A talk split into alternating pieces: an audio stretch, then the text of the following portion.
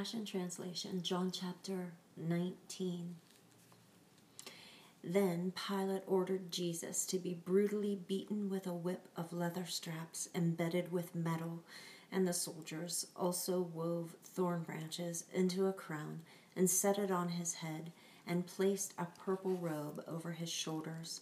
Then one by one they came in front of him to mock him by saying, "Hail to the King of the Jews." And one after another they repeatedly punched him in the face. Once more Pilate went out and said to the Jewish officials, "I will bring him out once more so that you know that I've found nothing wrong with him." So when Jesus emerged bleeding, wearing the purple robe and the crown of thorns on his head, Pilate said to them, "Look at him. Here is your man." No sooner did the high priest and the temple guards see Jesus than they all shouted in a frenzy, "Crucify him! Crucify him!" Pilate replied, "You take him then and nail him to a cross yourselves. I told you he's not guilty. I find no reason to condemn him." The Jewish leaders shouted back, "But we have the law, and according to our law, he must die because he claimed to be the Son of God." Then Pilate was greatly alarmed when he heard that Jesus claimed to be the Son of God. So he took Jesus back inside and said to him, "Where have you come from?" But once again, silence filled the room. Perplexed, Pilate said, "Are you going to play deaf? Don't you know that I have the power to grant you your freedom or nail you to a tree?" Jesus answered, "You would have no power over me at all unless it was given to you from above. This is why the one who betrayed me is guilty of an even greater sin." From then on, Pilate tried to find a way out of the situation and to set him free. But the Jewish authorities shouted him down. "If you let this man go, you're no friend of Caesar. Anyone who declares himself a king is an enemy of the emperor."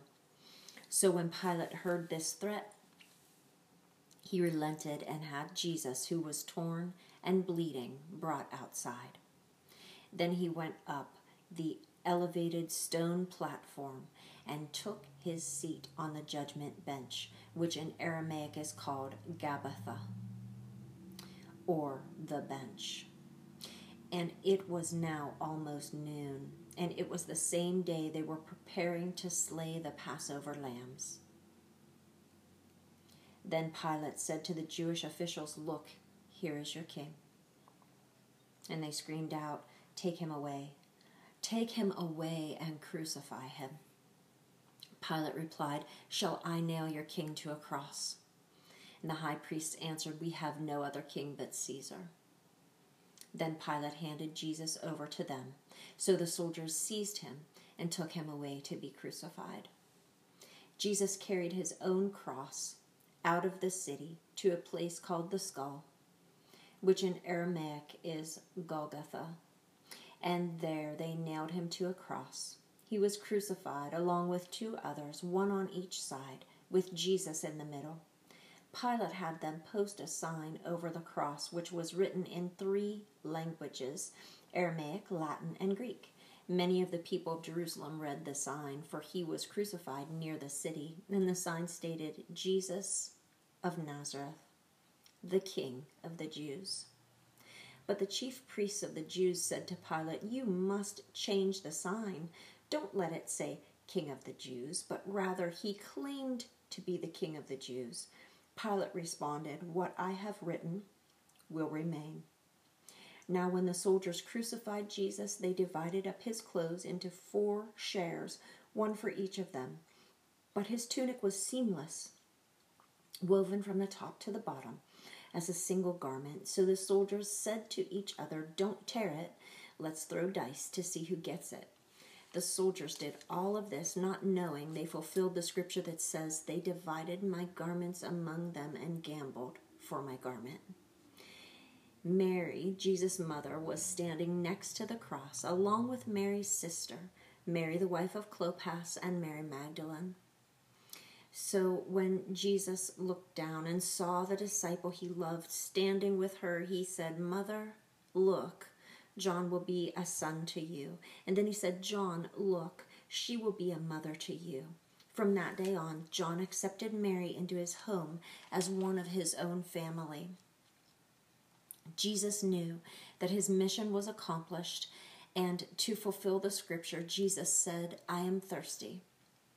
A jar of sour wine was sitting nearby, so they soaked a sponge with it and put it on the stalk of hyssop and raised it to his lips. When he had sipped the sour wine, he said, "It is finished, my bride." Then he bowed his head and surrendered his spirit to God.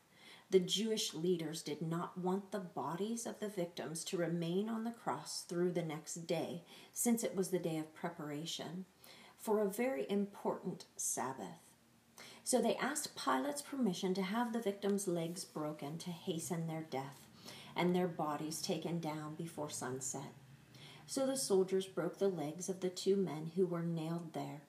But when they came to Jesus, they realized that he had already died, so they decided not to break his legs. But one of the soldiers took a spear and pierced Jesus' side, and blood and water gushed out. I, John, do testify to the certainty of what took place, and I write the truth so that you might also believe. For all these things happened to fulfill the prophecies of the scriptures. Not one of his bones will be broken, and they will gaze on the one they have pierced. After this, Joseph from the city of Ramah, who was a secret disciple of Jesus for fear of the Jewish authorities, asked Pilate if he could remove the body of Jesus. So Pilate granted him permission to remove the body from the cross. Now Nicodemus, who had once come to Jesus privately at night, accompanied Joseph, and together they carried a significant amount of myrrh and aloes to the cross. Then they took Jesus' body and wrapped it in strips of linen with the embalming spices, according to the Jewish burial customs. Near the place where Jesus was crucified was a garden, and in the garden there was a new tomb where no one had been laid to rest. And because the Sabbath was approaching and the tomb was nearby, that's where they laid the body of Jesus. And that concludes the reading of John chapter 19, the Passion Translation.